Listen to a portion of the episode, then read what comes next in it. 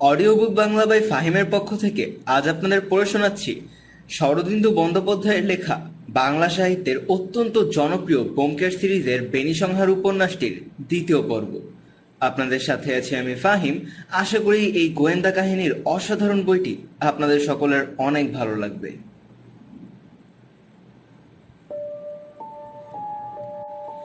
তেতলার অন্য ঘর দুটিতে দর্শনীয় কিছু ছিল না। তবু ব্যোমকেশ ঘরদুরিতে ঘুরে ফিরে দেখল।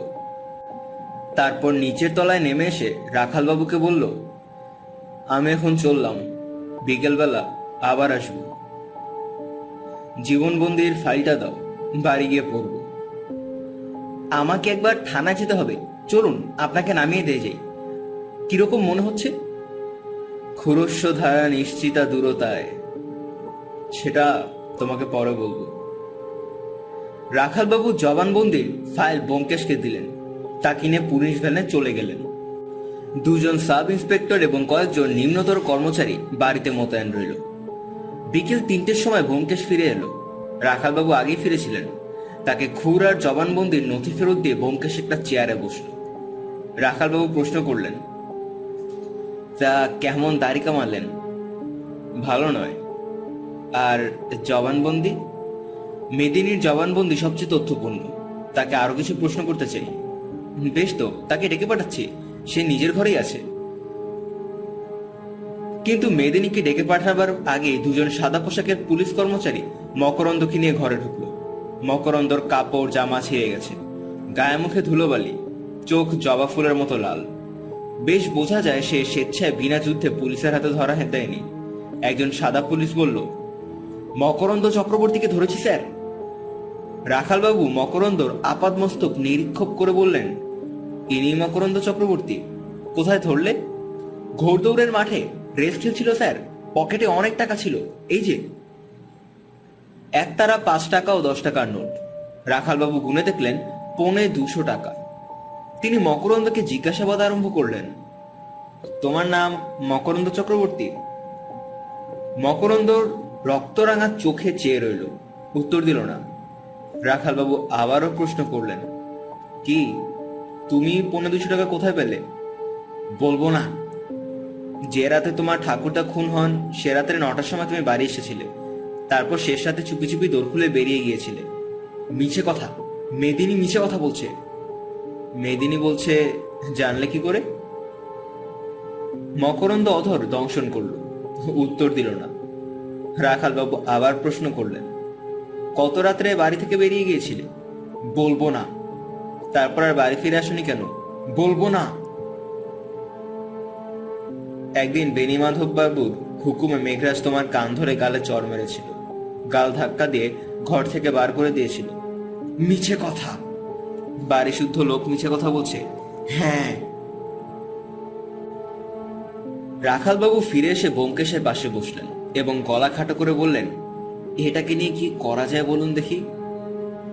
যুগ ধর্মের নমুনা, ওকে বাড়িতে আটকে রাখো। হ্যাঁ তাই করি। রাখালবাবু উঠে গিয়ে মকরন্দকে কড়া সুরে বললেন, যাও, দোতলায় নিজের ঘরে গিয়ে থাকো।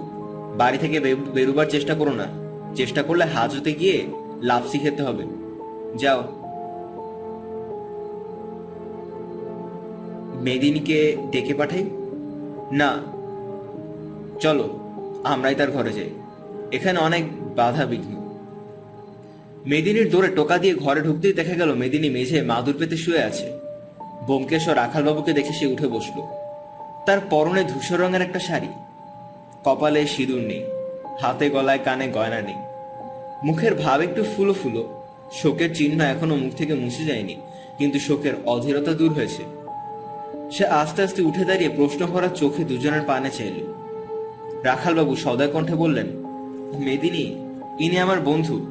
ব্যোমকেশ, আমি তোমাকে যেসব প্রশ্ন করেছি, তার উপর উনি আরও দু চারটে সওয়াল করতে চান। জি। কতদিন আগে মেঘরাজের সঙ্গে তোমার বিয়ে হয়েছিল? পাঁচ বছর আগে? তুমি তার প্রথম স্ত্রী? জি না, আগে একজন ছিল, সে মারা মারা গেছে। হুম, ঠিক আছে। ব্যোমকেশ ঘরের চারদিকে চাইল। ঘরে ফার্নিচারের মধ্যে একটা তক্তপোষ, একটা কাঠের আলমারি এবং একটা খাড়া আলনা। তক্তপোষের তলায় গোটা দুই বড় তরঙ্গ দেখা যাচ্ছে। বাইরের দিকের জানালার পাটার ওপর একটা কাঠের চ্যাপটা বাক্স। পশ্চিমা মেয়েরা প্রসাধনের জন্য এই ধরনের বাক্স ব্যবহার করে। বাক্সের মধ্যে সিঁদুর, কৌটো, চিরুনি, তেল, কাগজ প্রভৃতি থাকে। ডালা খুললে ডালার গায়ে আয়না বেরিয়ে পড়ে। সব মিলিয়ে নিতান্ত মামুলি পরিবেশ। ব্যোমকেশ এদিক ওদিক তাকাতে তাকাতে জিজ্ঞাসা করল, বাড়ির সকলকেই তুমি চেনো? কে কেমন মানুষ বলতে পারো? বুড়া বাবা বড় ভালো আদমি ছিলেন, দিলদার লোক ছিলেন। তার ছেলে আর দামাদও ভালো লোক। মেয়ে আর পুতো আমাকে পছন্দ করেন না। ছিল্লি দিদি আর লাবণী দিদি ভারী ভালো ভালো মেয়ে। আর মকরন্দ? উনি আমাকে দেখতে পারেন না। ভারী করা জবান। মেঘরাজ তাকে চর মেরেছিল তুমি জানো? জি হ্যাঁ। আমি তখন পাশের ঘরে ছিলাম। নিখিল আর সনদ নিখিল বাবু মজাদার লোক খুব ঠাট্টা তামাশা করেন। আর সনদ বাবু গম্ভীর মেজাজের মানুষ কিন্তু দুজনই খুব ভদ্র। আচ্ছা ও কথা থাক। মেঘরাজ সৈন্যদলের সিপাহী ছিল। তার সিপাহী জীবন সংক্রান্ত কাগজপত্র নিশ্চয়ই তোমার কাছে আছে? জি আছে। তার বাক্সের মধ্যেই আছে। আমি একবার কাগজপত্রগুলো দেখতে চাই। এই যে, বার করে দিচ্ছি। সে গিয়ে তক্তপাশের তলা থেকে একটা ট্রাঙ্ক টেনে বের করল। আঁচল থেকে চাবি নিয়ে হাঁটু গেড়ে বসে ট্রাঙ্ক খুলতে লাগল। বোমকে ইতিমধ্যে ঘরের এদিক ওদিক তাকাতে তাকাতে জানালার কাছে গিয়ে দাঁড়াল। জানালার ওপর প্রসাধনের বাক্সটা রাখা আছে। বোমকেশ একটু ইতস্তত করে বাক্সের ডালা তুলল। বাক্সের মধ্যে মেইলি প্রসাধনের দ্রব্য ও টুকিটাকি আয়নার এক কোণে মেদিনীর একটা ছবি আটা রয়েছে। পোস্ট কার্ড আধখানা করলে যত বড় হয়, তত বড় ছবি। মেদিনী খাটের ধারে বসে রয়েছে। নিতান্তই ঘরোয়া ছবি। মেদিনীর মুখের প্রাণ খোলা হাসিটি ব্যোমকেশের গায়ে কাটার মতো বিঁধল। মেদিনীর বর্তমান চেহারা দেখে ভাবা যায় না, সে এমন ভাবে হাসতে পারে। ব্যোমকেশ নিঃশব্দে বাক্স বন্ধ করল। মেদিনীর ট্রান থেকে কাগজপত্র নিয়ে যখন ফিরে এলো, তখন ব্যোমকেশ রাখালবাবুর কাছে ফিরে এসে নিম্নস্বরে কথা বলছে। মেদিনীর হাত থেকে কাগজপত্র নিয়ে এসে মন দিয়ে পড়ল। রাখালবাবুও সঙ্গে সঙ্গে পড়লেন। তারপর কাগজ মেদিনীকে ফেরত দিয়ে ব্যোমকেশ মেদিনীকে বলল, এগুলো যত্ন করে রেখে দাও। হয়তো পরে দরকার হবে। চলো রাখাল। ঘর থেকে বেরিয়ে এসে রাখালবাবু ব্যোমকেশের দিকে চোখ বা তাকিয়ে বললেন, কি মনে হলো? খুব ভালো। এবার বাড়ির বাকি লোকগুলোকে এক একে দেখতে চাই। সবাই বাড়িতে আছে তো? হ্যাঁ হ্যাঁ সবাই আছে। কেবল অজয়ের মেয়ে লাবণী ছাড়া। যে রাত্রে খুন হয়, লাবণী সেদিন সন্ধ্যের সময় তার নাচের মাস্টারের সঙ্গে পালিয়েছে। এখনও তার সন্ধান পাইনি অন্য যারা আছে, তাদের মধ্যে আগে কাকে দেখতে চান? আমার কোনো পক্ষপাত নেই। নিচের তলা থেকে আরম্ভ করা যাক। নিখিলের দৌড়ে রাখালবাবু টোকা দিলেন। নিখিল এসে দৌড় খুলে দাঁড়াল। তার গালে সাবানের ফেনা, হাতে সেফটি রেজার সে ফেনাই তো হাসি হাসলো। আসুন দারোগা বাবু হ্যাঁ আসুন। বিকেলবেলা দাড়ি কামাচ্ছেন? হ্যাঁ আমি নিশাচর কিনা, তাই বিকেলবেলা দাড়ি কামাই। যারা দিনের বেলা কাজ করে, তারা সকালবেলা দাড়ি কামায়। দারোগা বাবু এক ঘণ্টার জন্য আমাকে ছেড়ে দিন না। একবারটি অফিসে ঘুরে আসি। মায়েরই বলছি পালাবো না। বিশেষ না হয় দুজন পেয়াদা আমার সঙ্গে দিন। হ্যাঁ হ্যাঁ তা অবশ্যই, কিন্তু অফিসে যাবার জন্য এত ব্যস্ত কেন? বেশ তো আছেন। না দারোগা বাবু বেশ নেই। কাজের নেশা আমাকে অফিসের দিকে টানছে। রাত্রিরে ঘুমোতে পারি না। তাছাড়া তাছাড়া আবার কি? অফিসে অনেকগুলো আইবুড়ো মেয়ে কাজ করে। তাদের মধ্যে একটাকে আমি খুঁজছি পেলে তাকে বিয়ে করব। ব্যাপারটা কেমন যেন রহস্যময় ঠেকছে। ঠেকবি তো, ঘোর রহস্যময় ব্যাপার। ঘোর রহস্যময় যদি হয়, তাহলে শরণাপন্ন হন। ইনি হলেন শ্রী ব্যোমকেশ বক্সী। নিখিলের গালে সাবানের ফেনা শুকিয়ে ঝরে ঝরে পড়ছিল। সে প্রকাণ্ড হা করে ব্যোমকেশের পানে তাকালো। "অ্যাঁ, আপনি সত্যেন্বেষী ব্যোমকেশ বক্সী? এতক্ষণ লক্ষ্যই করিনি। আমার রহস্যটা আপনাকে ভেদ করতে হবে ব্যোমকেশ বাবু আর নইলে আমার প্রাণের আশা নেই। সব কথা খুলে বলুন। নিখিল তরবর করে এক নিঃশ্বাসে তার রহস্য শোনালো। কোনো অপরিচিত মেয়ের কাছ থেকে নাম না জানা এতগুলো উড়ো চিঠি আসা সকলের কাছেই খানিকটা সন্দেহ তৈরি করল। তবুও ব্যোমকেশ বললেন, চিঠিগুলো দেখি। নিখিল বিছানার কাছে গিয়ে বালিশের তলা থেকে কয়েকখানা খামা এনে বোমকেশকে দিল। বোমকেশ খামগুলি খুলে একে একে চিঠি বার করে পড়ল। তারপর আবার খামের মধ্যে পুরে নিজের পকেটে রাখল। এগুলো আমি রাখলাম। দেখি, যদি সন্ধান পাই। আপনি আপাতত এই বাড়িতেই থাকুন। আমি আপনার অফিসে খোঁজ খবর নেব ভালো কথা। আপনার বসতি আছে? বসাতি ওয়াটারপ্রুফ আছে একটা। কেন বলুন তো? দেখি একবার।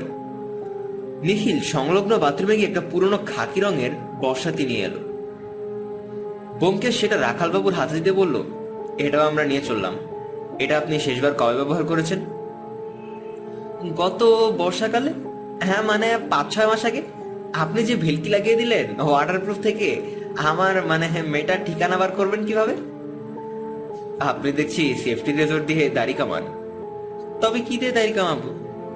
ঠিক কথা, আপনি যখন দাড়ি কামাতে আরম্ভ করেছেন, তখন সাবেক ঘুরের রেওয়াজ উঠে গেছে। ও আচ্ছা। ঘর থেকে বেরিয়ে বোমকেশ শাখালবাবুর পানে বক্র কটাক্ষপাত করল। রাখালবাবু অপ্রতিভভাবে বললেন, খেয়াল হয়নি। হওয়া উচিত ছিল। যে লোক ছুরি কিংবা খুর দিয়ে গলা কাটতে যাচ্ছে, সে জানে গলা কাটলে চারদিকে রক্ত উঠলে পড়বে ফিনকি দিয়ে রক্ত ছুটবে, তার নিজের গায়েও রক্ত লাগবে। তাই সে বসতি কিংবা ওইরকম একটা কিছু গায়ে দিয়ে খুন করতে যাবে, যাতে সহজে রক্ত ধুয়ে ফেলা যায়। এই সময় সদর দরের কনস্টেবল এসে একখানা পোস্টকার্ড রাখালবাবুর হাতে দিয়ে বলল, পিয়ন দিয়ে গেল রাখালবাবু নির্দ্বিধায় পোস্টকার্ড পড়লেন। অজয় চক্রবর্তীর নামে চিঠি। তারিখ আজ সকালের। ঠিকানা টালিগঞ্জ। চিঠিতে কয়েক ছত্র লেখা আছে। শ্রীচরণ এসুমা কাল রাত্রিরে আমাদের বিয়ে হয়েছে। তোমরা রাগ করো না। আমার শ্বশুর শাশুড়ি খুব ভালো লোক। পরশু রাতে আমি শাশুড়ির কাছে শুয়েছিলাম। দাদু অন্য একজনের সঙ্গে বিয়ে ঠিক করেছিলেন, তাই আমরা লুকিয়ে বিয়ে করেছি। প্রণতা, লাবণী। চিঠিতে চোখ বুলিয়ে রাখালবাবু বোমকেশের হাতে চিঠি দিলেন। বোমকেশ সেটা পরে ফেরত দিল। বলল বোধ হয় ঠাকুর তার মৃত্যু সংবাদ পায়নি। যাক, বিয়ে করেছে, ভালোই করেছে, নইলে যাই হোক। চিঠি পকেটে রেখে রাখালবাবু একজন সাব ইন্সপেক্টরকে ডাকলেন এবং বললেন, এই বর্ষাতিটা রাখো। আরও কোথায় জুটবে। সবগুলো জ্বর হলে পরীক্ষার জন্য পাঠাতে হবে। এটাতে টিকিট ছেটে রাখো, নিখিল হালদার। তারপর তিনি সন্ধ্যের দৌড়ে টোকা দিলেন। এসে দৌড় খুলল তার হাতে একটা ইংরেজি রহস্য উপন্যাস পাতা উল্টানো অবস্থায় রয়েছে। রাখালবাবুকে দেখে বলল, ইন্সপেক্টর, আমার সিগারেট ফুরিয়ে গেছে। একটি নানিয়ে দেবেন? গোল্ড ফ্ল্যাগ হ্যাঁ নিশ্চয়ই। টাকা দিন আনিয়ে দিচ্ছি। সনদ একটা দশ টাকার নোট পকেট থেকে বার করে দিল। রাখালবাবু টাকা সাব ইন্সপেক্টরের হাতে দিয়ে বললেন, একটিন গোল্ড ফ্লেক সিগারেট সামনের দোকান থেকে আনিয়ে দিও। তিনি বোমকেশকে নিয়ে ঘরে প্রবেশ করলেন। সনদ বলল হ্যাঁ আর কতদিন ঘরে বন্ধ করে রাখবেন? কাজকর্ম আটকে রয়েছে। তাছাড়া মামা মারা যাবার পর তার উত্তরাধিকারী এখানে আর থাকতে দেবে না। মাথা গোজাবার একটা জায়গা খুঁজতে হবে তো। থাকতে দেবে না কি করে জানলেন? আজ দুপুরবেলা গায়ত্রীর স্বামী গঙ্গাধর এসেছিলেন। বলল, এবার পাতাতারি গোটাতে হবে। তাই নাকি? বেশি দিন আপনাদের কষ্ট দেব না। দু একদিনের মধ্যে ছাড়া পাবেন। হ্যাঁ আচ্ছা তাহলে তো ভালোই। আচ্ছা আপনি বুঝি বোমকেশ? জি, আমি বোমকেশ বকছি। হ্যাঁ নাম শুনেছি, বই পড়িনি। বাংলার রহস্য কাহিনী আমি পড়ি না। বসুন। বোমকেশের চোখ ঘরের চারদিকে ঘুরে বেড়াচ্ছিল। সে অলসভাবে বলল, আপনার বর্ষাতে আছে? আছে, এটা বর্ষাকাল নয়, তাই তুলে রেখেছি। দেখতে চান? হ্যাঁ। শরৎ আলমারি খুলে একটা প্লাস্টিকের মোড়ক বার করল। মোড়কের মধ্যে একটা শৌখিন, স্বচ্ছ বসাতি পাট করা রয়েছে। রাখালবাবু সেটি নিয়ে মোড়ক থেকে বার করলেন। তারপর লম্বা করে ঝুলিয়ে দেখলেন। দামি বসাতি, প্রায় নতুন। তিনি সেটিকে পাট করে আবার মোড়কের মধ্যে রেখে বললেন, এটা আমি নিয়ে যাচ্ছি। দুদিন পর ফেরত পাবেন। রসিদ দিচ্ছি। রসিদ কি হবে? আপনাদেরই রাজত্ব। যা ইচ্ছা করুন। আপনার জবানবন্দিতে দেখলাম যে রাত্রে বেনিমাধব খুন হন, সে রাত্রে আপনি বর্ধমান গিয়েছিলেন? কোন ট্রেনে গিয়েছিলেন? রাত্রি সাড়ে দশটার ট্রেনে? পরদিন ভোরের ট্রেনে না গিয়ে রাত্রি ট্রেনে গেলেন কেন? ভোরের ট্রেনে গেলে ঠিক সময় পৌঁছতে পারতাম না। সকালবেলা মজলিস ছিল। বর্ধমানে আপনার কোনো আস্তানা আছে? না, স্টেশনের বেঞ্চিতে বসে রাত কাটিয়েছি। চায়ের স্টলে গিয়ে চা খেয়েছিলেন নিশ্চয়ই? চা আমি খাই না। তাহলে আপনি যে সাড়ে দশটার গাড়িতে বর্ধমান গিয়েছিলেন, তার কোনো সাক্ষী সাবুদ নেই? সাক্ষী সাবুদের কি দরকার? আপনাদের কি সন্দেহ? আমি মামাকে খুন করেছি? না, তা নয়। কিন্তু সকলের সম্বন্ধে আমাদের নিঃসং হওয়া দরকার। মামাকে খুন করে যাদের লাভ আছে, তাদের অ্যালিবে খুঁজুন গিয়ে। তাতে কাজ হবে। হ্যাঁ তা বটে। চলো রাখাল, এবার দোতলা যাওয়া যাক। প্রথমে ড্রয়িং রুমে গিয়ে রাখালবাবু সনদের বসাতে সাব ইন্সপেক্টরেরকে সমর্পণ করে বললেন, টিকিট মারো সনদ গাঙ্গুলি তারপর বোমকেশকে নিয়ে দোতলায় উঠলেন। অজয় সামনের ঘরে বসে সায়ান্নিক চা জল খাবার খাচ্ছিল। শশাঙ্ক মুখে উঠে দাঁড়াল। তার মুক্ত করছে অসৌচরে বেশ মুখে খোঁচা খোঁচা দাড়ি গজিয়েছে। রাখালবাবু গম্ভীর মুখে বললেন, আপনার একখানা চিঠি এসেছে। তিনি পোস্টকার্ড পকেট থেকে নিয়ে অজয়কে দিলেন। বোমকেশ নিবিষ্ট চোখে অজয়ের পানে চেয়েছিল। সে দেখল চিঠি পড়তে পড়তে অজয়ের মুখের উপর দিয়ে দ্রুত পরম্পরায় বিচিত্র ভাবের অভিব্যক্তি খেলে গেল। আশঙ্কা, বিস্ময়, স্বস্তি এবং উৎফুল্লতা। তার মধ্যে স্বস্তির আরামই বেশি। অজয়ের মতো প্রকৃতির লোকের পক্ষে এটাই বোধহয় স্বাভাবিক। বিনা খরচে, বিনা ঝঞ্ঝাটা যদি মেয়ের বিয়ে হয়ে যায়, তাহলে আনন্দ হবারই কথা। কিন্তু সে যখন মুখ তুলল, তখন তার মুখে একটি বিষণ্ণ করুণ ভাব। তাতে রঙ্গমঞ্চের আভাস পাওয়া যায়। সে একটি গভীর দীর্ঘশ্বাস ত্যাগ করল। মেয়ে বাবু আমার একমাত্র মেয়ে পালিয়ে গিয়ে একজনকে বিয়ে করেছে। আজকালকার ছেলেমেয়েরা বড় নিষ্ঠুর, বড় স্বার্থপর, তারা বাপ মায়ের কথা ভাবে না। যাক যা করেছে ভালোই করেছে, তবু যদি জাতের মধ্যে বিয়ে করতো। যাক, ভালো হলে ভালো, সে আবার কি না কি করে বসে? কে? আমার মেয়ে। কেন? কি করবে? একটু জেদি টাইপের মেয়ে তো।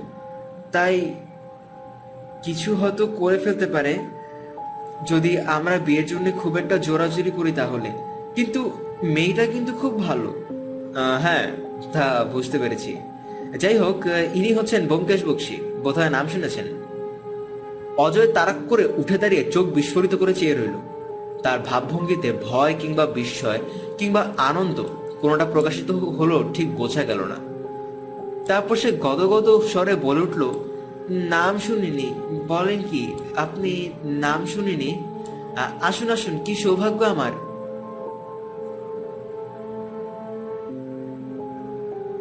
ব্যোমকেশ বাবু এসেছেন, এবার বাবার মৃত্যু রহস্যের একটা কিনারা হবেই।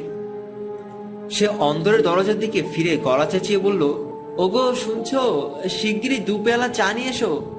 বসুন বসুন, আমি নিজে দেখছি। সে দ্রুত অন্দরের দিকে অন্তর্হিত হলো। সমাদরের অতিশয্যা দেখে বোমকে শাখালবাবুর পানে মুখ টিপে হাসল।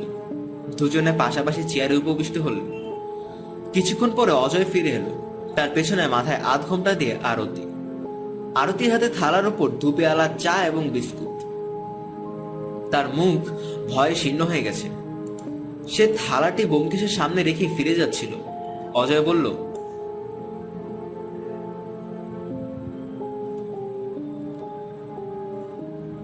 ও কি চলে যাচ্ছ কেন? বোমকেশ বাবুর সঙ্গে কথা কও। আরতি থমকে দাঁড়িয়ে বোমকেশের দিকে ফিরল, কিন্তু তার মুখ দিয়ে কোনো কথা বেরুলো না। বোমকেশ তার অবস্থা লক্ষ্য করে সদয় কণ্ঠে বলল, না না, উনিই কাজকর্ম করুন কে ওকে আমার কিছু জিজ্ঞেস করার নেই। আমার স্ত্রী বড় লাজুক, কিন্তু আমার দুজনে আপনার ভক্ত। আপনার ছেলে মকরন্দ বাড়িতে আছে তো? আছে বই কি? তাকে ডাকবো? না না, ডাকবার বোধহয় দরকার হবে না। সে কলেজে পড়ে। বর্ষাকালে নিশ্চয়ই তার বর্ষাতি দরকার হয়। তার বর্ষাতিটা একবার দেখতে চাই। বছর দেড়েক আগে তাকে একটা ওয়াটারপ্রুফ কিনে দিয়েছিলাম। আছে নিশ্চয়ই, আমি দেখছি।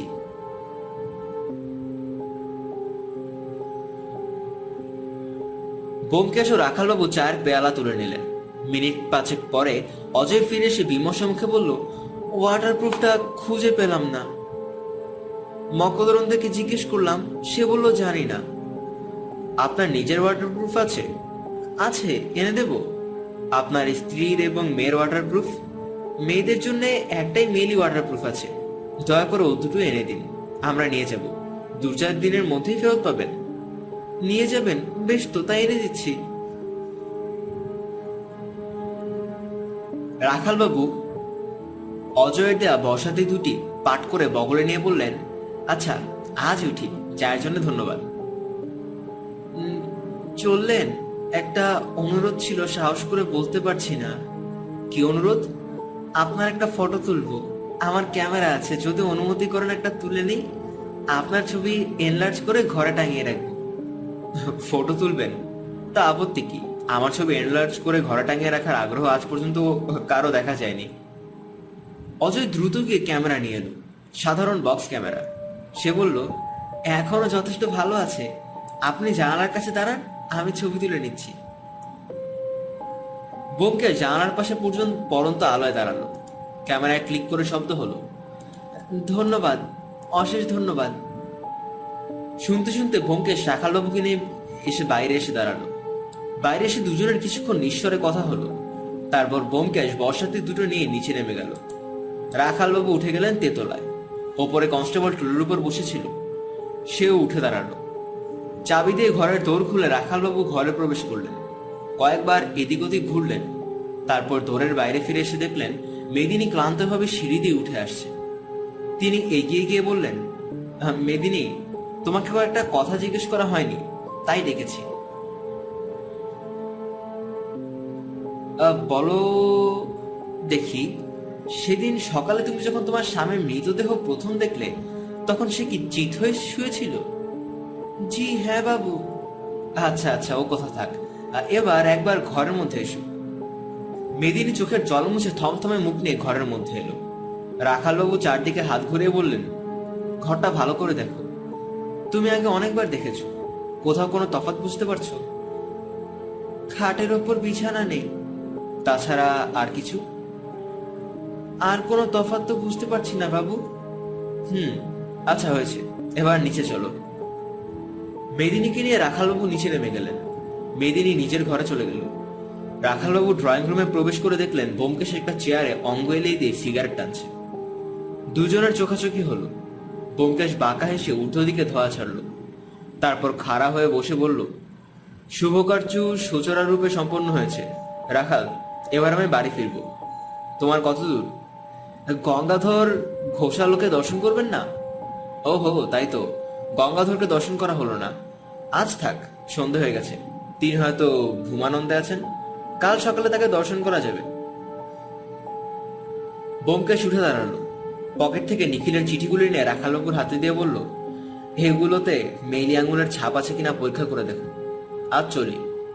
চলুন, আমিও যাই। বর্ষাতিগুলো পরীক্ষা করতে হবে।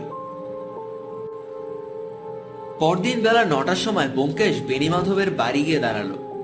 রাখালবাবুর সদর বারান্দায় দাঁড়িয়ে নিখিল এবং সনতের সঙ্গে কথা বলছিলেন।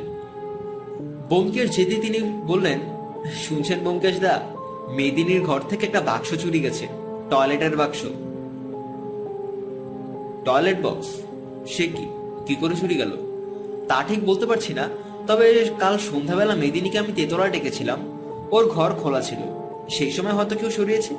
তাই এদের জিজ্ঞেস করছিলাম, এরা কিছু জানে কিনা।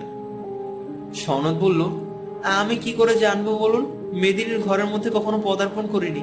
কোথায় কি আছে, কোত্থেকে জানব? নিখিল বলল, দোহাই দারোগা বাবু আমি টয়লেট বক্স চুরি করিনি। আমার ঘরে চুল বেঁধে টিক মারার মানুষ নেই। বোমকেশ রাখালবাবুকে প্রশ্ন করল, মকরন্দকে জেরা করেছিলে? করেছিলাম, তাদের ফ্ল্যাট আর খনা তল্লাশ করেছিলাম, কিন্তু কিছু পাওয়া গেল না। এদের ঘর?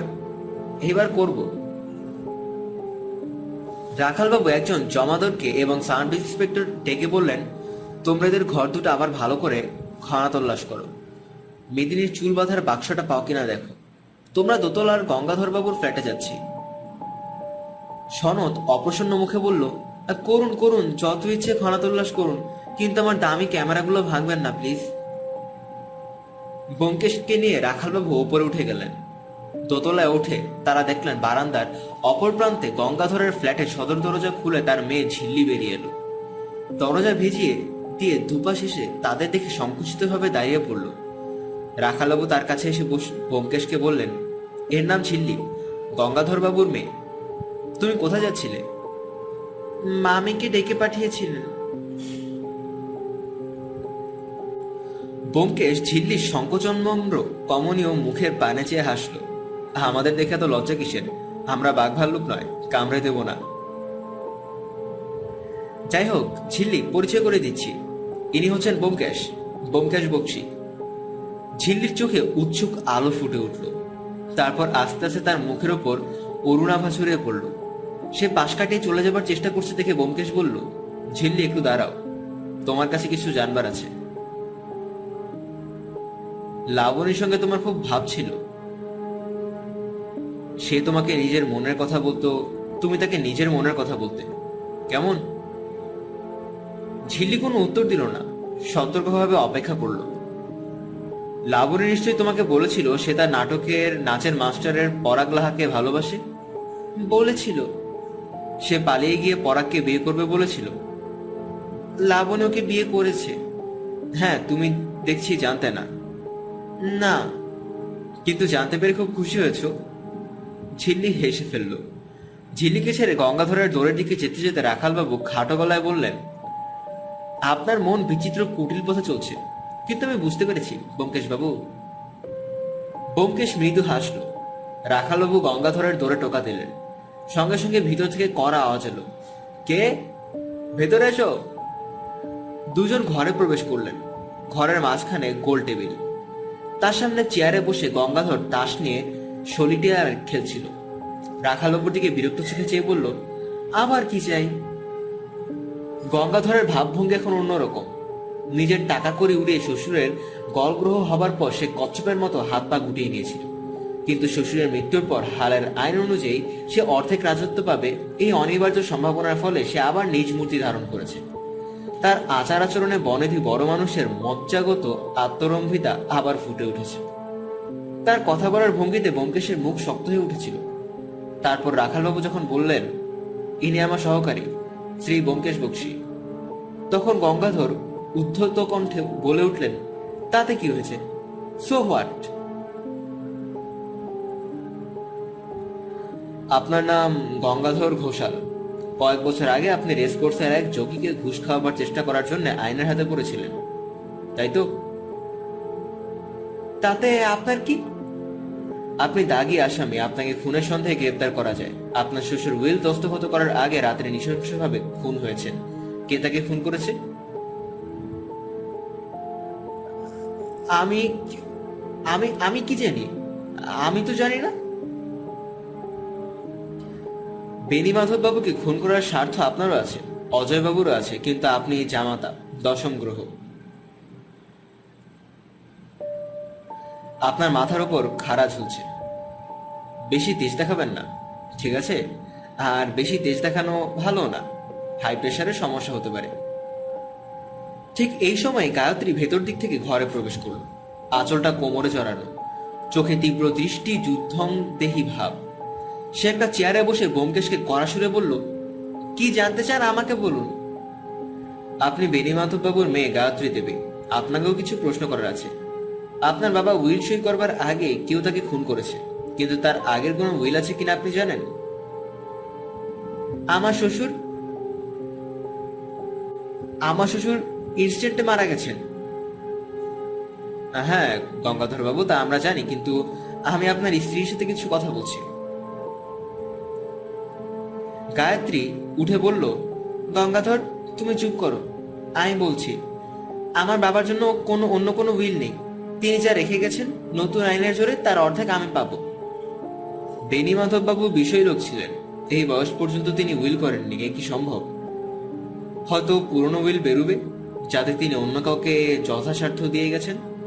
হয়তো আপনার জন্য মাসহারা বরাদ্দ করে বাকি সব টাকা অজয়বাবুকে দিয়ে গেছেন? না, বাবা কখনো আমাকে বঞ্চিত করবেন না। তিনি দাদার চেয়ে আমাকে ঢের বেশি ভালোবাসতেন। হ্যাঁ বসুন বসুন। আমি বলছি না যে বেনিমান্তবাবুর অন্য উইল আছে, কিন্তু তিনি ভগবানদেরও ভালোবাসতেন। বাড়িতে এনে রেখেছিলেন। তাদের কি কিছুই দিয়ে যাননি? ওরা বাবার আসল ভাগ্নে নয় মাস্তুতো বোনের ছেলে। সন- সনতের বাপ দুশ্চরিত্র ছিল, স্ত্রীকে খুন করে ফাঁসি যায়। নিখিলের বাপ সার্কাসের পেশাদার ক্লাউন ছিল। ওদের কেন বাবা টাকা দিয়ে যাবেন? আচ্ছা ও কথা থাকুক। বলুন দেখি আপনার বাড়িতে কটা বর্ষাতি আছে? দুটো আছে, একটা ওর, একটা ঝিল্লির। ও দুটো বার করে দিন, আমরা নিয়ে যাব। নিয়ে যাবেন কেন? দরকার আছে দু চার দিন পর ফেরত পাবেন। এই দু চার দিনের জন্য কি দরকার? আকাশের অবস্থা খুব একটা ভালো না দেখছি।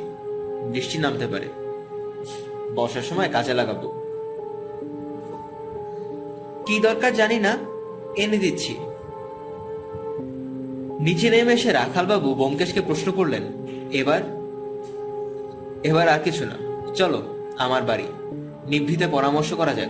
একটা প্ল্যান মাথায় এসেছে। ঠিক আছে, চলুন।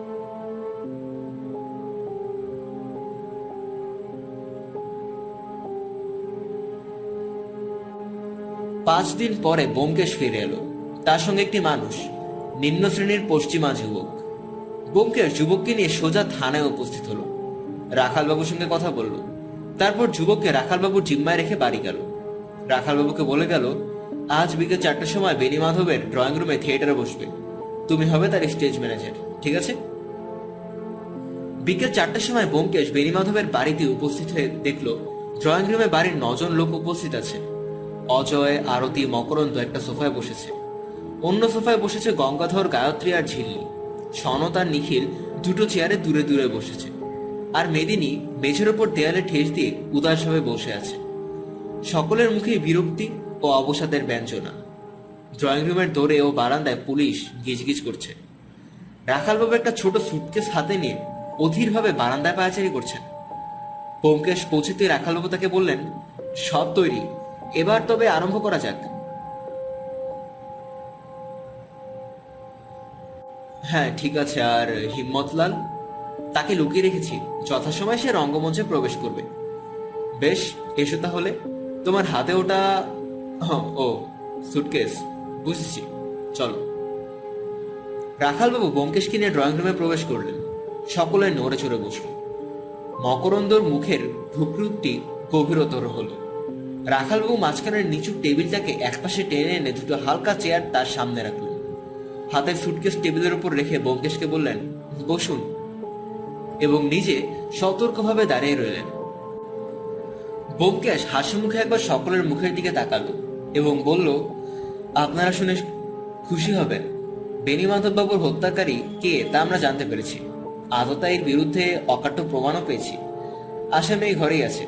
এখনই তার পরিচয় পাবেন।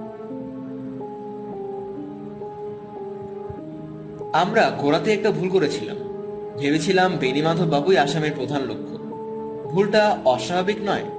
বেণীমাধব বাবু বড় মনের মানুষ ছিলেন। তিনি এমন উইল করতে যাচ্ছিলেন যাতে তার উত্তরাধিকারীদের বঞ্চিত হবার সম্ভাবনা ছিল। মেঘরাজ ছিল বেণীমাধবের দায়রক্ষী। বেণীমাধবকে যে ব্যক্তি মারতে চায়, সে মেঘরাজকে না মেরে ঘরে ঢুকতে পারবে না, তাই তাকে মেরেছে। মেঘরাজের মতো লোক যে হত্যাকারীর প্রধান লক্ষ্য হতে পারে, তা ভাবাই যায় না। আমি একদিন বাবুর ঘরে অনুসন্ধান করতে গিয়ে দেখলাম, তার খুর রয়েছে। সাবেক কালের লম্বা খুর, যে খুর দিয়ে মেঘরাজ তার দাড়ি কামিয়ে দিত। খুরটা খাপ থেকে বের করে পরীক্ষা করলাম, তাতে কোথাও একটিও আঙুলের ছাপ নেই। কে যেন খুব সাবধানে খুরটি মুছে খাপের মধ্যে রেখেছে। কিন্তু কেন? স্বাভাবিক অবস্থায় অন্তত মেঘরাজের আঙুলের ছাপ তাতে থাকা উচিত। সন্দেহ হলো, সেই খুর দিয়ে আমি নিচে দাড়ি কামাতে গিয়ে দেখলাম খুর একেবারে ভোতা। তা দিয়ে দাড়ি কামানো দূরের কথা পেন্সিল কাটাও যায় না। তখন আর সন্দেহ রইল না যে এই খুর দিয়ে দুজন লোকের গলা কাটা হয়েছে এবং তার ফলেই খুরটি ভোতা হয়ে গেছে। ডাক্তারি পরীক্ষাতে প্রমাণ হলো যে ওই খুর দিয়ে দুজনের গলা কাটা হয়েছিল। কিন্তু খুর ছিল ঘরের মধ্যে, আসাম এসেছিল বাইরে থেকে। ঘরে ঢোকবার আগেই সে খুর পেল কোথা থেকে? নিশ্চয়ই কেউ খুরটি আগেই ঘর থেকে সরিয়েছিল। কে সরাতে পারে? সেদিন সকালে মেঘরাজ ওই খুঁট দিয়ে বেণী মাধবের দাড়ি কামিয়ে দিয়েছিল। তারপর সারা দিনে তার ঘরে যারা এসেছিল, তারা কেউ খুরের কাছে যায়নি। ও ঘরে নিত্য আসে যায় কেবল দুজন, মেঘরাজ ও মেদিনী। মেঘরাজ নিজের গলা কাটানোর জন্য খুর চুরি করবে না। তাহলে বাকি রইল কে? যাই হোক, আসামি কিন্তু অন্য কোনো অস্ত্র ব্যবহার করতে পারত। কিন্তু আসামের লোকরা ভারী ধূর্ত। সে জানে যে অস্ত্র দিয়ে খুন করা হয়, সে অস্ত্রকে বেবাক লোপাট করে দেওয়া সহজ নয়। তাই সে মতলব করেছিল বেনি মাধবের খুঁট দিয়ে গলা কাটবার পর খুঁটটি ভালো করে মুছে যথাস্থানে রেখে দেবে। ওই খুঁট দিয়ে যে খুন হয়েছে, এ কথা কারোর মনেই আসবে না। পুলিশ অন্ধকারে হাতড়ে বেড়াবে। বুঝতে পেরেছেন? মেদিনী ছোট ঘরের মেয়ে, কিন্তু পুরুষের চোখ দিয়ে যার ওর পানে তাকিয়েছে, তারাই জানে কি প্রচণ্ড ওর দেহের চৌম্বক শক্তি। সে সুচিত সুচরিত্রা মেয়ে কিনা, তা আমরা জানি না। যদি কুচরিতরা হয়, তাহলে মনে রাখতে হবে যে মেঘরাজ ও বৃদ্ধ বেনিমাধব ছাড়া বাড়িতে আরও পাঁচজন সমর্থ পুরুষ আছে। স্ত্রী পুরুষের অবৈধ আসক্তির ফলে অসংখ্য ট্র্যাজেডি ঘটেছে। আশ্চর্য হবার কিছু নেই। আমরা মেদিনীর ঘরে গিয়ে তাকে জেরা করেছিলাম। মেঘরাজ সৈনিক জীবনের দলিলপত্র থেকে তার দিল্লির ঠিকানা সংগ্রহ করলাম। তারপর একটা অপ্রত্যাশিত জিনিস পেলাম। মেদিনীর একটি চুল বাঁধার কাঠের বাক্স ছিল। তার ডালা খুলে দেখলাম আয়নার উপর একটা ফটো আটা রয়েছে। মেদিনীর ফটো, সাম্প্রতিক ছবি। সে খাটের ধারে বসে হাসছে। আমি আবার বাক্সের ডালা বন্ধ করে দিলাম। মেদিনী কিছু জানতে পারল না। পরদিন শুনলাম বাক্সটা চুরি গিয়েছে।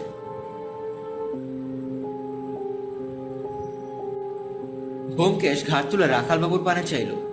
রাখালবাবু টেবিলের ওপর সুটকেসটা খুলতে খুলতে অবিচলিত মুখে বললেন, চুরি গিয়েছিল, আমরা খুঁজে বার করেছি। ছবিটা ওতে আছে নিশ্চয়ই। আছে। কে চুরি করেছিল, কোথায় পাওয়া গেল, এ সম্বন্ধে কিন্তু তিনি নীরব রইল। মনে হয় চুরির ব্যাপারটা নিছক ধোকার টাগি ব্যোমকেশ বললেন শুরু করলেন।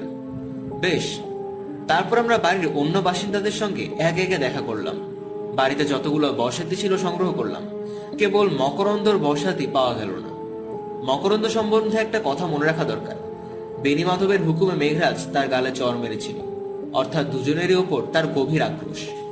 সে রাত্রে নটার সময় সে বাড়িতে এসেছিল। তার গভীর রাত্রে কখন চুপি চুপি বাড়ি থেকে বেরিয়ে গিয়েছিল, কেউ জানে না। সে যখন রেস কোর্সে ধরা পড়ল, তখন তার পকেটে পৌনে দুশো টাকা ছিল। কোথা থেকে সে এত টাকা পেল, তা সে বলতে চায় না। যাই হোক, বর্ষাতে কেন সংগ্রহ করলাম সেই কথা বলি। যারা মতলব এটে ঘুমন্ত লোকের গলা কাটতে চায় তারা জানে এই উপায়ে নিঃশব্দে খুন করা যায়, বটে। কিন্তু আততায়ীর নিজের কাপড় চোপড়ে প্রচুর রক্ত লাগার সম্ভাবনা? কাপড় চোপড়ে রক্ত লাগলে সহজে ধোয়া যায় না, রক্তের দাগ থেকে যায়। তাই পাশ্চাত্য দেশে খুন করবার সময় খুনি গায়ে বসাতে চড়িয়ে নেয় বর্ষাতের টেলা গায়ে যেটুকু রক্ত লাগে, তা সহজেই ধুয়ে ফেলা যায়। পাশ্চাত্য রহস্য রোমাঞ্চকর বই যারা পড়ছেন, তারা এ কথা জানে। আমরা বসাতিগুলোকে মালিকের নামে টিকিট মেরে বৈজ্ঞানিক পরীক্ষার জন্য ল্যাবরেটরিতে পাঠিয়ে দিলাম। তারপর আমি গেলাম দিল্লি। এতক্ষণ আমরা বুঝতে পেরেছিলাম আসামিকে, কিন্তু আরও পাকা প্রমাণের দরকার ছিল। দিল্লিতে গিয়ে যে বস্তিতে মেঘরাজ থাকতো, সেখানে খোঁজখবর নিতে অনেক কথা বেরিয়ে পড়ল। মেদিনী মেঘরাজের স্ত্রী নয়, মেঘরাজ বিপত্তিক ছিল। বেনি মাধব যখন তাকে বললেন, স্ত্রীকে নিয়ে এসো, তখন সে দিল্লি গিয়ে মেদিনীকে স্ত্রী সাজিয়ে নিয়ে এলো। মেদিনীর স্বামী আছে। কিন্তু তার চরিত্র ভালো নয়। মেঘরাজের সঙ্গে আগে থাকতেই তার ঘনিষ্ঠতা ছিল। সে মেঘরাজের সঙ্গে পালিয়ে এলো। বুকে দেখুন, মেদিনী কীরকম মেয়ে মানুষ। মেদিনীর চোখ আতঙ্কে ভরে উঠেছিল। সে হঠাৎ চিৎকার করে বলে উঠল, না না, এসব ঝুটবাত ব্যোমকেশ রাখালবাবুর পানে চোখ তুলল। তিনি দূরের দিকে চেয়ে হাঁক দিলেন, হিম্মতলাল যে পশ্চিমা যুবককে ব্যোমকেশ দিল্লি থেকে সঙ্গে এনেছিল, সে ঘরে প্রবেশ করল। চুড়িদার, পায়জামা ও শেরওয়ানে পরা ক্ষণিকায় যুবক। ব্যোমকেশ তার দিকে আঙুল দেখিয়ে মেদিনীকে জিজ্ঞেস করল একে চিনতে পারো? মেদিনী তড়িৎ পৃষ্ঠের মতো উঠে দাঁড়িয়েছিল। ভয়ার্ত চোখে হিম্মতলালের দিকে একবার চেয়ে আবার মাটিতে আছড়ে পড়ল। মাটিতে মুখ পড়ে রইল। হিম্মতলাল, মেদিনী তোমার কে? জি, মেদিনী আমার বিয়াহি ঔরত, আমাকে ছেড়ে মেঘরাজের সঙ্গে পালিয়ে এসেছিল আচ্ছা তুমি এখন বাইরে যাও। হিম্মতলাল মেদিনীর পানে বিষ দৃষ্টি হেনে ঘর থেকে বেরিয়ে গেল। ব্যোমকেশ ঘরের চারদিকে চোখ বুলে আবার বলতে আরম্ভ করল, দেখা যাচ্ছে মেদিনী যত নষ্টের গোড়া। সে স্বামীকে ছেড়ে মেঘরাজের সঙ্গে পালিয়ে এসেছিল। তারপর এখানে সেখানে আর একজন উচ্চতর বর্গের মানুষকে তার মোহময় কুহকচালে জড়িয়ে ফেলল। কিন্তু মেঘরাজ কড়া প্রকৃতির লোক সে জানতে পারলে মেদিনীর উচ্চাসা ধুলিসাত হবে। তাই তাকে সরানো দরকার হয়ে পড়ল। কিন্তু একলা মেঘরাজকে খুন করলে ধরা পড়ায় ভয় আছে। তাই মেঘরাজের সঙ্গে বেনি মাধবকেও খুন করে পুলিশের চোখে ধুলো দেওয়ার চেষ্টা হয়েছিল। বেনি মাধবের সঙ্গে তার ছেলে মেয়েদের বিদ্বেষ ছিল বই কি? অনেক ছিল। আর তার সঙ্গে তার ছেলে মেয়েদের বিরোধ যে বেশ ঘনিয়ে উঠেছে, তা মেদিনীর অজানা ছিল না। কিন্তু সত্যিই কি মেদিনী নিজের হাতে দুজনের গলা কেটেছে? ছোড়া, ছুরি, খুর মেয়েদের অস্ত্র নয়, মেয়েদের অস্ত্র বিষ। বিষ খাওয়াবার সুযোগ থাকলে তারা ছোড়া, ছুরি ব্যবহার করে না। মেদিনীর বিষ খাওয়াবার যথেষ্ট সুযোগ ছিল। সে বেনিমাধব ও মেঘরাজের খাবার নিজের হাতে রান্না করত। দেখা যাক মেদিনীর সহকারী কে। মেদিনী, তোমার চুল বাঁধার বাক্সে আয়নার গায়ে একটা ফটো লাগানো আছে। কে ফটোটা তুলেছিল? সনদবাবু আপনি ফটোগ্রাফির বিশেষজ্ঞ। দেখুন তো একবার ছবিটা। কি হলো? কে ছবি তুলেছে বলতে পারেন? তা কি করে বলব? না, ভালো করে দেখুন। মেদিনীকে খাটে বসিয়ে ছবি তোলা হয়েছে। মেদিনীর পেছনে খাটের মাথায় কারুকার্য দেখা যাচ্ছে। কার খাট চিনতে পারছেন না? কি বলতে চান আপনি? আপনি নিজের ঘরে রাত্রির বেলা ফ্ল্যাশ লাইট দিয়ে মেদিনীর ছবি তুলেছিলেন। আপনি মেদিনীর গুপ্ত প্রণয়ী। মেঘরাজ যখন বেণীমাধবের দোরের সামনে শুয়ে ঘুমতো, তখন মেদিনী আপনার ঘরে যেত। তাতে কি প্রমাণ হয়? আমি মামাকে খুন করেছি? সনদবাবু, আপনি মেদিনীর মোহে পড়ে দিকবিদিক জ্ঞান হারিয়েছিলেন। মেঘরাজকে খুন করে মেদিনীর ওপর একাধিপত্য স্থাপন করতে চেয়েছিলেন। আপনার বোধহয় প্ল্যান ছিল খুনের মামলা মিটে গেলে মেদিনীকে নিয়ে অন্য কোথাও বাসা বাঁধবেন। আমি খুন করিনি। আপনার দেহে খুনির রক্ত আছে। আপনার বাবা আপনার মাকে খুন করে ফাঁসি গিয়েছিলেন আমি খুন করিনি। খুন করেছে ওই মেদিনী নেহি ঝুট বাদ বলছে বাবু, আমি খুন করিনি। ঠিক কথা মেদিনী নিজের হাতে খুন করেননি। খুন করেছেন আপনি। প্রমাণ আছে। ছোট্ট একটা প্রমাণ আছে। খুন করার পর আপনি বর্ষাতিটাকে খুব ভালো করে ধুয়েছিলেন, কিন্তু পকেটের মধ্যে কয়েক ফোঁটা রক্ত রয়ে গিয়েছিল। পরীক্ষা করে দেখা গেছে রক্তটা বেনিমাধব বাবুর ব্লাড গ্রুপের রক্ত। হ্যাঁ মেদিনীও তৎক্ষণাৎ বলে বলে উঠল হ্যাঁ শরৎ বাবু খুন করেছে। আমি কিছু জানি না। আমি বেকসুর, বাবু। হঠাৎ সনদ বুনো মোষের মতো ঘাড় নিচু করে চাপা গর্জন করতে করতে মেদিনীর দিকে অগ্রসর হলো। কিন্তু দুজন সাব ইন্সপেক্টর ইতিমধ্যেই সনদের দুপাশে এসে দাঁড়িয়েছিলেন। তারা সনদকে ধরে ফেললেন। রাখালবাবু তার হাতে হাত করা করালেন সনদের ক্ষিপ্র উন্মত্ততা হঠাৎ ঠান্ডা হয়ে গেল। দুই প্রহরীর মাঝখানে সে নিঃশব্দ ঘর থেকে বেরিয়ে গেল। মেদিনী আবার বলে উঠল, আমি কিছু জানি না, আমি বেকসুর। না মেদিনী, তুমি বেকসুর নও। বেনিমাধব বাবুর খুর চুরি করে তুমি সনদবাবুকে দিয়েছিলে। তারপর সে যখন গভীর রাতে ফিরে এসে সদর দৌড়ে টোকা দিয়েছিল, তখন তুমি দৌড় খুলে তাকে ভিতরে এনেছিলে। সে কাজ ছেড়ে চলে যাবার পর তুমি দৌড় বন্ধ করে দিয়েছিলে। তোমরা দুজন সমান অপরাধী। মেদিনী আবারও মেঝের ওপর আছড়ে পড়ল। ঘন্টাখানেক কেটে গেছে।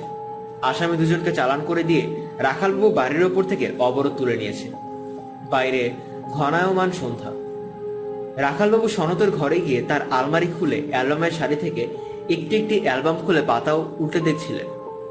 বোমকেশ অন্যমনস্কভাবে সিগারেট টানতে টানতে ঘরময় ঘুরে বেড়াচ্ছিল। রাখালবাবু অবশেষে একটা অ্যালবাম হাতে নিয়ে টেবিলের সামনে গিয়ে বসলেন। নিবিষ্ট মনে অ্যালবামের ছবিগুলো দেখতে লাগলেন। প্রতি পৃষ্ঠায় একটি শিথিল বসনা তরুণীর ছবি। শিকারী যেমন বাঘ শিকার করে তার চামড়া দেয়ালে ঝুলিয়ে রাখে, সনদ যেমন প্রকারান্তরে তাই করেছে। অ্যালবাম শেষ করে রাখালবাবু একটি নিঃশ্বাস ফেললেন। সিগারেট ধরে বললেন, সনদ গাঙ্গুলির রক্তে পাগলামের বীজ আছে, কিন্তু সে যে একটি রসিক চূড়ামণি, তাতে সন্দেহ নেই। শ্রীমৎ শঙ্করাচার্য বলেছেন, নারী নরকের দ্বার। সনদ নরকের অনেকগুলো দ্বার খুলেছিল, তাই শেষ পর্যন্ত তার নরক প্রবেশ অনিবার্য হয়ে পড়ল। কিন্তু সনদ মেদিনীর মতো মেয়ের জন্য এমন ভয়ঙ্কর কাজ করল ভাবতে আশ্চর্য লাগবে। রাখাল, মেদিনীর মতো মেয়েকে তুচ্ছ জ্ঞান করো না। যুগে যুগে এই জাতের মেয়েরা জন্মগ্রহণ করেছে, কখনো ধনীর ঘরে, কখনো দরিদ্রের ঘরে। পুরুষ সর্বনাশ করার জন্য। দ্রৌপদী এই জাতের মহিলা ছিলেন। কুরুক্ষেত্র যুদ্ধের মৌলে আছে দ্রৌপদী ইলিয়ডের হেলেনও তাই। এই যুগেও এই জাতের মেয়ের অভাব নেই।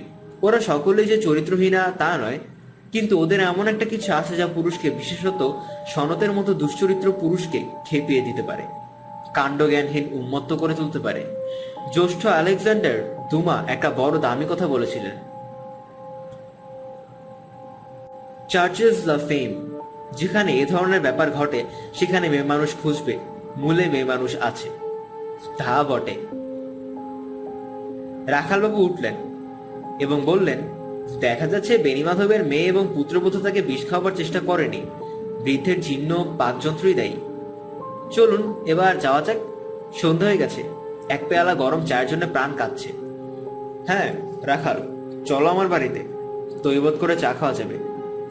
উত্তম প্রস্তাব। ঘরের বাইরে এসে রাখালবাবু দৌড়ে তালা লাগালেন। তারপর সদর দরজার দিকে যেতে যেতে থমকে দাঁড়ালেন। দেখলেন ঝিল্লি সিঁড়ি বেয়ে নেমে আসছে। তার পেছনে প্রকাণ্ড ট্রের ওপর চায়ের সরঞ্জাম এবং কচুরি নিমকির প্লেট নিয়ে দাসী আসছে। ব্যোমকেশ বলল, রাখাল, তোমার প্রাণের কান্না ভগবান শুনতে পেয়েছেন। চলো, ড্রয়িং রুমে গিয়ে বসে যাক। দাঁড়ান, না চালে বিশ্বাস নেই।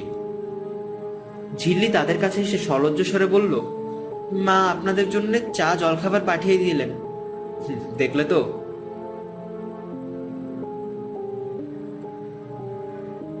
ঝিল্লি, আমরা বড় ক্লান্ত। তুমি আমাদের চা ঢেলে দাও, আমরা বসে বসে খাই। ঝিল্লি ফিরে এসে টিপোর থেকে তাদের চা ঢেলে দিল। জলখাবারের প্লেট তাদের সামনে রাখল। ব্যোমকেশ অর্ধমুদিত চোখে কচুরি চিবোতে চিবোতে দেখল, ঝিল্লি গুটি গুটি দৌড়ের দিকে যাচ্ছে। ঝিল্লি, শোনো, চলে যেও না। তোমার সঙ্গে কথা আছে। ঝিল্লি থতমত খেয়ে দাঁড়িয়ে পড়ল। তারপর আস্তে আস্তে ফিরে এসে ব্যোমকেশের পাশে দাঁড়াল। ব্যোমকেশ সংকেত ভরা চোখে রাখালবাবুর পানে তাকালো। রাখালবাবু অলসভাবে চায়ের পেয়ালা শেষ করে একটি গানের কলি গুঞ্জন করতে করতে ঘরের বাইরে চলে গেলেন। ঝিল্লি ব্যোমকেশের পাশে দাঁড়িয়ে রইল। তার যে বুক ঢিপ ঢিপ করছে, তা তার মুখ দেখে বোঝা যায় না। ব্যোমকেশ খাটো গলা একটু হাসলো, বলল, সম্পর্কে নিখিল তোমার মামা হয় বটে। কিন্তু অনেক দূরের সম্পর্ক। আইনত বিয়ে আটকায় না। ঝিল্লির মুখ রাঙা হয়ে উঠেছে। তারপর তার ক্ষীণস্বর শোনা গেল। কি করে জানলেন? বোকামে সবগুলো চিঠিতে তোমার আঙুলের ছাপ পাওয়া গেছে। আচ্ছা তুমি এখন কোণের চেয়ারে গিয়ে বসো। আরও কথা আছে। ঝিল্লি তেমনটা না করে অন্ধকার ঘরের মধ্যে অদৃশ্য হয়ে গেল। ঘরে যেন ব্যোমকেশ ছাড়া আর কেউ নেই। বাইরের দুজোড়া জুতোর শব্দ শোনা গেল। রাখালবাবু নিখিলকে নিয়ে ফিরে এলেন। রাখাল, আলোটা জ্বেলে দাও। দোরের পাশেই সুইচ। রাখালবাবু সুইচ টিপলেন। কয়েকটা উজ্জ্বল বাল্ব জ্বলে উঠল। নিখিল কোনো দিকে না তাকিয়ে ব্যোমকেশের পাশে গিয়ে বসল। অনুরাগপূর্ণ চোখে তার পানে চেয়ে বলল, ব্যোমকেশ দা, আপনি ভেলকি জানেন। সনন্দা আমার মাসুতো ভাই, তাকে সারা জীবন দেখেছি, কিন্তু সে যে এমন মানুষ তা ভাবতেও পারেনি। নিখিল মুখ দেখে যদি মানুষের মনের কথা জানা যেত, তাহলে আইন, আদালত, পুলিশ সত্যের নেশি কিছুই দরকার হতো না। তুমিও মুখ দেখে বুঝতে পারতে কোন মেয়েটি তোমাকে বেনামি চিঠি লেখে। হ্যাঁ তা তো বটেই, তা তো বটেই। আপনি কিছু বুঝতে পেরেছেন নাকি? আগে তুমি বলো দেখি, মেয়েটির সন্ধান যদি পাওয়া যায়, তুমি কি করবে? কি করব? বিয়ে করব। কানা হোক খোরা হোক টাফি হোক, হাফসি হোক তাকে বিয়ে করব। তাহলে সন্ধান পাওয়া গেছে। ঝিল্লি এদিকে এসো। নিখিল চকিত হয়ে দৌড়ের দিকে তাকালো। ওদিকে ঘরের কোণে ঝিল্লি সারা শব্দ নেই। সে চেয়ারের পেছনে লুকিয়েছে। নিখিল ব্যোমকেশের দিকে ফিরে উত্তেজিত স্বরে বলল, কাকে ডাকলেন? ওই যে, দেখাচ্ছি। ব্যোমকেশ উঠে গিয়ে জিল্লির হাত ধরে টেনে দাঁড় করালো। তাকে হাত ধরে নিখিলের কাছে এনে বলল, এই নাও, তোমার ঝিঝি পোকা। ঝিঝি পোকাকে চোখে দেখা যায় না, কেবল ঝঙ্কা শোনা যায়। আমরা কিন্তু ধরেছি। নিখিলের মাথার চুল খাড়া হয়ে উঠল। চোখ ঠিকরে বেরিয়ে আসার উপক্রম হলো। সে দুহাত তুলে চিৎকার করে বলল, অ্যাঁ? ঝিল্লি? ঝিল্লি আমাকে চিঠি লেখে? ঝিল্লি আমাকে ভালোবাসে, কিন্তু ও যে আমার ভাগ্নি? ভয় নেই ভয় নেই। ঝিল্লি ভারী শেয়া নামে। অপাত্রে হৃদয় সম্পূর্ণ করেনি। তোমাদের যা সম্পর্কে তাতে বিয়ে আটকায় না। ঝিল্লির মুখ অনগত ঠোঁটের কোণে ভীরু হাসির যাতায়াত। নিখিলের মুখে ক্রমে ক্রমে একটি প্রকাণ্ড হাসি ফুটে উঠল। সে বলল হ্যাঁ কি সাংঘাতিক। আজকালকার মেয়ে দেখেছেন বৌকেশ দা আমাকে নাকে দড়ি দিয়ে ঘোরাচ্ছিল। আচ্ছা আমিও দেখে নেব। বিয়েটা শুধু হয়ে যাক। এই সময় দোরের সামনে গঙ্গাধরকে দেখা গেল। লাঠি হাতে সে বোধ হয় সায়ান্নিক নিত্যকর্ম করতে পেরেছিল ঘরের মধ্যে গলার আওয়াজ শুনে ঘরে ঢুকেছে। এই অল্পক্ষণের মধ্যেই তার মেজাজ আবার সপ্তমে চড়ে গিয়েছে। সে রাখালবাবুকে লক্ষ্য করে কড়া সুরে বলল, এখানে আপনাদের কাজ শেষ হয়েছে। এখন এখানে রয়েছেন কেন? রাখালবাবুর উত্তর দেবার আগেই তার চোখ পড়ল ঝিল্লির উপর অমনে ভয়ঙ্কর ভ্রুকুটি করে সে বলল, ঝিল্লি, তুই এখানে পুরুষদের মধ্যে কি করছিস? বাপকে দেখে ঝিল্লি একেবারে কাঠ হয়ে গিয়েছিল। এখন চমকে উঠে ব্যোমকেশের পেছনে লুকাবার চেষ্টা করল। গঙ্গাধর বলল ভিঙ্গি মেয়ে, পুরুষ ঘেঁষা স্বভাব হয়েছে। চাপকে লাল করে দিব। নিখিল হঠাৎ যেন খেপে গেল। এক লাফে গঙ্গাধরের সামনে গিয়ে বলল, মুখ সামলে কথা বলুন ঝিল্লিকে আমি বিয়ে করব? কি? আমার মেয়েকে বিয়ে করবি? তুই হতভাগা ছাপাখানার ভূত ঠেঙে তোর হাড় ভেঙে দিব না? এইবার গায়ত্রী ঘরে ঢুকলো এবং উগ্র দৃষ্টিতে চারিদিকে তাকিয়ে বলল, কি হয়েছে? কিন্তু গায়ত্রীর কথায় কেউই কান দিল না। বরঞ্চ গঙ্গাধর কর্ণপাত না করে চেঁচিয়ে বলল, বেরিয়ে যা বেরিয়ে যা আমার বাড়ি থেকে। ছোট মুখে বড় কথা, আমার মেয়েকে তুই বিয়ে করবি? ঝিল্লি ছুটে গিয়ে মায়ের গলা জড়িয়ে ধরলো এবং কানে কানে বলল, মা, তুমি যদি অমত করো, আমি কিন্তু বিষ খেয়ে মরবো।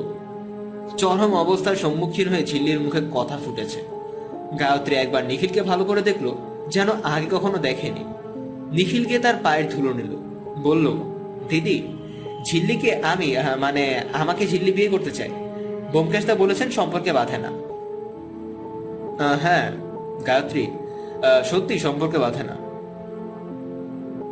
না, ওরা ফার্স্ট কাজিন নয়, সম্পর্কে বাধে না। গঙ্গধর আরও গলা চুরে চিৎকার করল। কিন্তু গায়ত্রী ধমক দিয়ে উঠল, তুমি থামো, বাড়ি তোমার নয়, বাড়ি আমার। আমি সুধাংশু বাবুর সঙ্গে কথা বলছি। বাবা উইল করার আগে মারা গেছেন আইনত তার সমস্ত সম্পত্তির অর্ধেক আমার। এ বাড়িরও অর্ধেক আমার। তুমি বাইরে যেখানে যাচ্ছিলে যাও না। যা করার আমি করব। গঙ্গাধর পিন ফোটানো খেলনার বেলুনের মতো চুপসে গেল। তারপর ঘাড় হেট করে ঘর থেকে নিষ্ক্রান্ত হলো। গায়ত্রী ঝিল্লির বহুবন্ধন থেকে গলা ছড়িয়ে তার হাত ধরে সোফায় বসল। নিখিলের দিকে চেয়ে চেয়ে হাকিমের মতো হুকুম করল, কি কাণ্ড তোমরা বাঁধিয়েছো এবার বলো শুনি? হ্যাঁ আমি কিছু জানি না দিদি। ওই ওকে জিজ্ঞেস করো। বোমকেশ দা, চিঠিগুলো কোথায়? বোমকেশ পকেট থেকে চিঠি বের করে দিয়ে বলল, রাখাল, চলো এবার আমাদের যাবার সময় হয়েছে। গায়ত্রী দেবী চায়ের জন্য অসংখ্য ধন্যবাদ। নিখিল, তুমি যে বউ পেলে, অনেক ভাগ্যে এমন বউ পাওয়া যায়। ঝিল্লি, তুমিও কম সৌভাগ্যবতী নও। জীবনে যে জিনিস সবচেয়ে দুর্লভ, সেই দুর্লভ হাসি তুমি পেলে। তোমাদের জীবনের হাসি ঢেউ খেতে থাকুক। এসো রাখাল, আমরা এবার বিদায় হই।